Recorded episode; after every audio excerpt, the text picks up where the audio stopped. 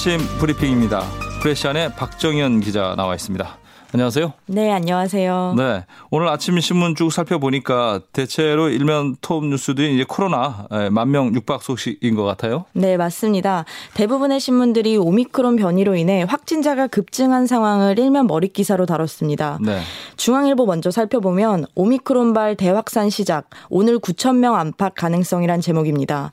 오미크론 변이가 우세종으로 자리를 잡으면서 확진자가 급증했다고 밝혔습니다. 어젯밤 9시까지 코로나 확진자는 7,437명인데요. 네네. 같은 시간대 기준 역대 최다치라고 짚으며 오늘 오전에 발표될 신규 확진자는 9,000명 안팎이라고 전망했습니다. 어허, 네. 경향신문도 하루 확진자 역대 최고치라는 제목으로 비슷한 내용을 전했고요. 한겨레 역시 50% 넘은 오미크론 폭증 전야라는 제목입니다. 조선일보는 확진자 1만 명 육박, 내일부터 새 방역수칙 적용이라는 기사를 실었는데 내일부터 내일부터 적용될 새 방역 수칙에 대해 소개했습니다. 확진자와 밀접 접촉했더라도 백신을 2차 이상 맞았다면 자가 격리 대상에서 면제되는 등 격리 수칙이 완화됩니다. 이렇게 확진자가 폭증하는데도 정부가 이렇게 수칙을 완화한 것은 현실적인 사정을 감안한 측면이 있다고 분석했습니다. 네네. 현재 수칙을 만약에 고수할 경우에 자가 격리자가 폭증해 직장 이탈자가 속출하는 등 사회적 혼란이 예상된다고 전망했습니다. 네. 일면에 실린 다른 기사들도 살펴볼까요? 네. 경향신문은 오늘은 정치 기획 기사를 일면에 다뤘습니다. 제목은 여가부 존폐, 병사 월급 인상, 표심 노려 젠더 갈등 부추겨라는 제목입니다. 대선 후보들의 기조와 공약을 분석했는데 대선 최대 이슈로 젠더를 꼽았습니다. 네. 각 후보의 젠더 정책을 이번엔 비교했는데요. 윤석열 후보와 심상정 후보가 여가부 존폐로 공약 대결을 펼쳤지 않습니까? 네. 이 상황이 이번 대선의 젠더 정책 상황을 보여주는 축소판이라고 네, 분석했습니다. 축소판. 네. 또 일부 후보들이 표를 얻기 위해 젠더 갈등을 부추기는 상황을 비판적으로 다뤘습니다. 중앙일보는 이대남 60대보다 오른쪽, 이대녀는 40대만큼 왼쪽이라는 제목으로 정당학회와 정책 이념을 분석한 기사를 실었는데요. 네. 소위 이대담이라고 불리는 20대 남성은 가장 보수적이라는 60대보다도 보수적이었고 20대 여성은 가장 진보라는 40대에 버금갈 정도로 진보적이었다고 주장했습니다. 그렇군요. 예. 네, 한겨레는 디지털 비대면 물결이 일자리 지형도 바꿨다입니다. 코로나 상황이 발생한 2년 동안의 노동 시장을 분석한 기사를 일면 머릿 기사로 실었고요. 조선일보를 살펴보면 바이든 동유럽의 파병 검토라는 제목의 국제 기사를 실었습니다. 조 바이든 미국 대통령이 러시아의 우크라이나 침공 가능성에 대비해 발트의 연안국과 동유럽 나토 회원국의 파병을 검토하고 있다고 밝혔습니다. 네. 네. 코로나 상황 좀 자세히 살펴보겠는데요.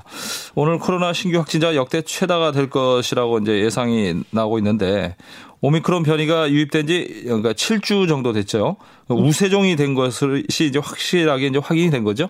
네, 오미크론이 국내 유입된 지 7주 만에 말씀처럼 우세종이 된 것으로 확인됐습니다. 네네. 네. 제가 이 자리에서 이제 오미크론이 우세종이 될 것 같다는 전망만 많이 전해드렸는데 결국 네. 이렇게 우세종이 됐습니다. 네. 코로나 신규 확진자는 오늘 0시 기준으로 9천 명이 넘을 것으로 보입니다. 네. 역대 최대치인데요. 네. 전문가들은 이번 주 안에 하루 확진자 수가 만 명에 달할 것이라고 전망했습니다. 네. 1월 셋째 주 오미크론 변이 검출률은 50.3%로 정부가 우세종화의 기준으로 제시했던 검출률 50%를 넘어섰습니다. 오미크론 변이의 전파력은 델타 변이에 비해 2배 이상 높지만 네. 치명률, 은 5분의 1 수준인 것으로 나타났습니다. 하지만 당국은 오미크론의 전파력이 워낙 높아 사회적 피해 규모가 증가할 것이라고 우려했습니다. 그렇군요. 아, 그래서 이제 정부가 내일부터 오미 크론 방역 체계로 전환하지 않습니까? 네, 맞습니다. 네, 오미크론 특성을 고려하고 의료 부담을 줄이기 위해서 밀접 접촉자라도 일부는 격리 대상에서 제외한다고 하죠?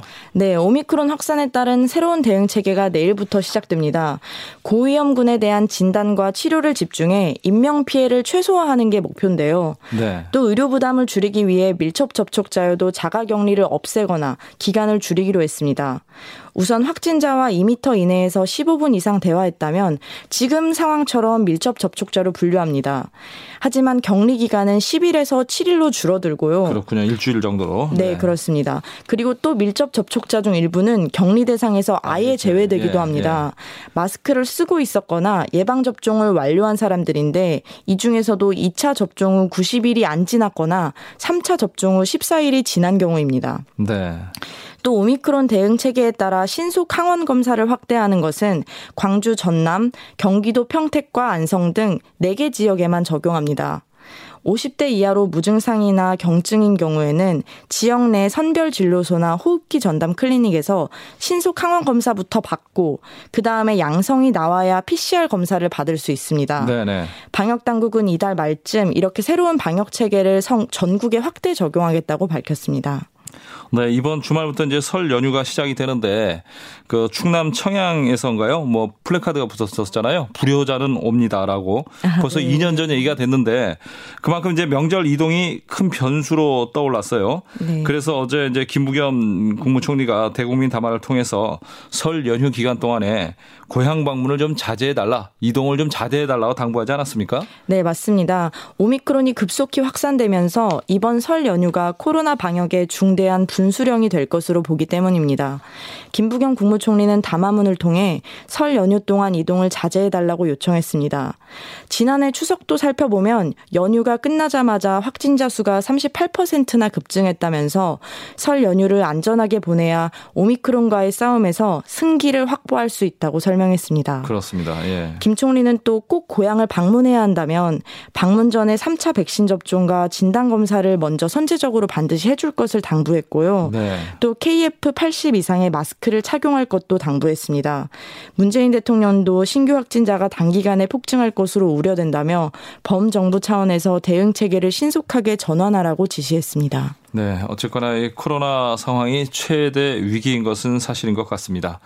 좀 다른 소식인 것 같은데 어, 오는 6월부터 주요 프랜차이즈에서 커피 주문할 때 그 일회용 컵을 쓰면 추가 요금 300원을 더 내야 한다는 얘기가 되죠? 예. 네, 오는 6월 10일부터 일회용컵 일회용컵 보증금 제도가 시행되기 때문입니다. 네. 전국 커피 전문점과 패스트푸드점에서 사용되는 일회용컵은 연간 28억 개나 됩니다. 네. 그러니까 한 명이 일회용컵을 연간 65개나 쓴다는 계산이 되는데요. 상황이 이렇다 보니 환경부도 본격적으로 나선 겁니다. 전국의 매장이 100곳 이상인 프랜차이즈면 보증금 제도에 참여해야 합니다.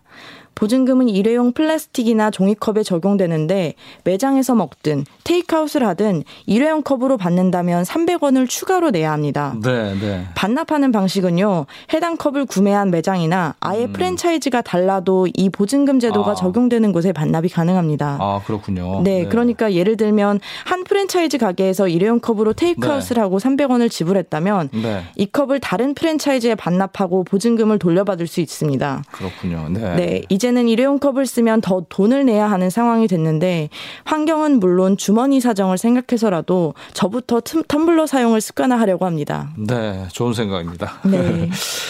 군이 이제 코로나 여파로 예비군 훈련을 이제 실시 2년째 실시하지 못하고 있었는데 이 예비군 소집 훈련 재개 여부를 오는 3월쯤에는 결정할 예정이라고 하네요. 네, 코로나 여파로 2년 연속 시행하지 못하고 있는데요. 1968년 예비군 제도 도입 이후 처음 있는 일입니다. 상황이 이렇다 보니 군이 예비군 소집 훈련 재개 여부를 두고 고심하고 있는 모습입니다. 국방부 대변인은 어제 정례 브리핑에서 관련 내용을 언급했는데요. 방역 지침을 준수하고 훈련 여건이 허용하는 범위에서 예비군 훈련을 시행할 수 있도록 준비한다는 원칙을 갖고 있다고 밝혔습니다. 네 네. 이런 원칙 아래 3월 중에는 시행 방안을 발표할 예정이라고 말했습니다. 네. 사실 통상 1월 말 전후로 시행 방침을 발표해 왔는데 올해는 3월로 발표 시기를 미룬 겁니다. 네. 오미크론 확산 등 전반적인 상황을 고려해 시행 여부를 신중히 하겠다는 네. 의미로 풀이됩니다. 그렇군요. 이제 올해부터 자동차 자동차 검사 때 그 전기차의 경우에는 배터리 안전성 안전성까지 점검하기로 했죠? 네, 전기차를 비롯한 친환경차가 참 많아졌죠. 네. 그렇다 보니 안전성 강화를 위해 검사 제도를 개선하기로 했습니다. 그동안 자동차 검사 때 전기차는 차체의 절연 저항 검사와 육안으로 하는 검사만 해왔습니다.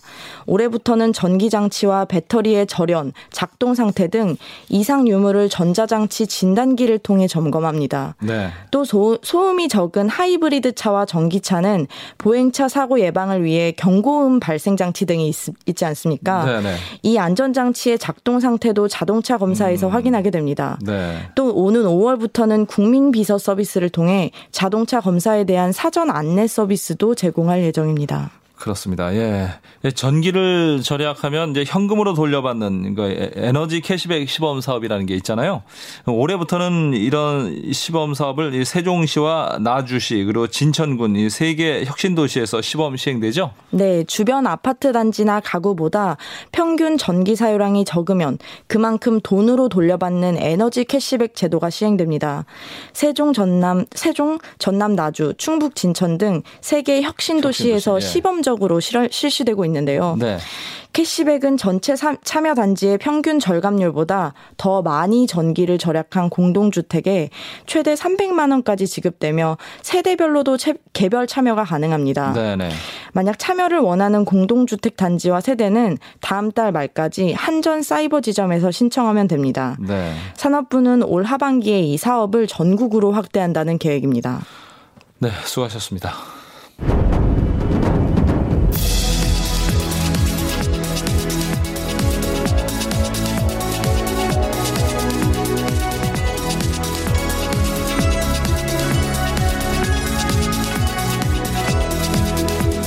네, 계속해서 스포츠 뉴스 전해드리겠습니다.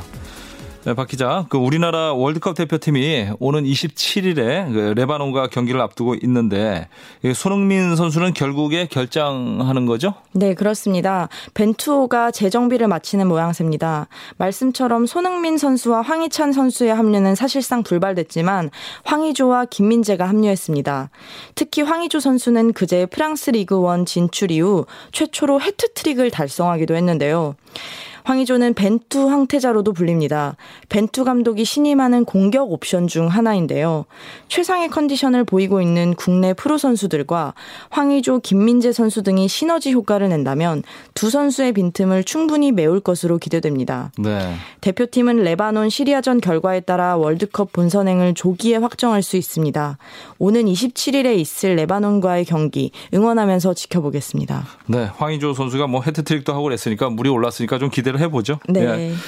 그 남자 피겨 스케이팅에 이제 차준환 선수가 4대륙 선수권 싱글에서 우리나라 선수로는 처음으로 금메달을 목에 걸었죠. 네, 차준환이 한국 피겨의 새 역사를 썼습니다. 완성도 높은 연기로 4대륙 선수권 대회 우승을 차지한 건데요. 한국 선수가 이 대회에서 우승한 건 김연아 선수 이후 13년 만이고 남자 선수로는 처음입니다. 총점 273.22점으로 자신의 최고점을 7.79점 끌어올렸습니다. 올림픽 직전 열린 이번 대회는 세계 정상권인 네이선 첸과 한유 유즈르 등이 모두 불참하긴 했습니다. 네. 하지만 차준환 선수는 자신만의 모의고사를 성공적으로 마무리하며 자신감을 높이는 성과를 얻었습니다. 한국 피겨의 새 희망으로 떠오른 차준환 선수, 이제 베이징에서 더 빛나기 위한 준비를 마쳤습니다. 그래요. 기대를 한번 해보겠습니다. 지금까지 프레시안의 박정현 기자였습니다. 감사합니다.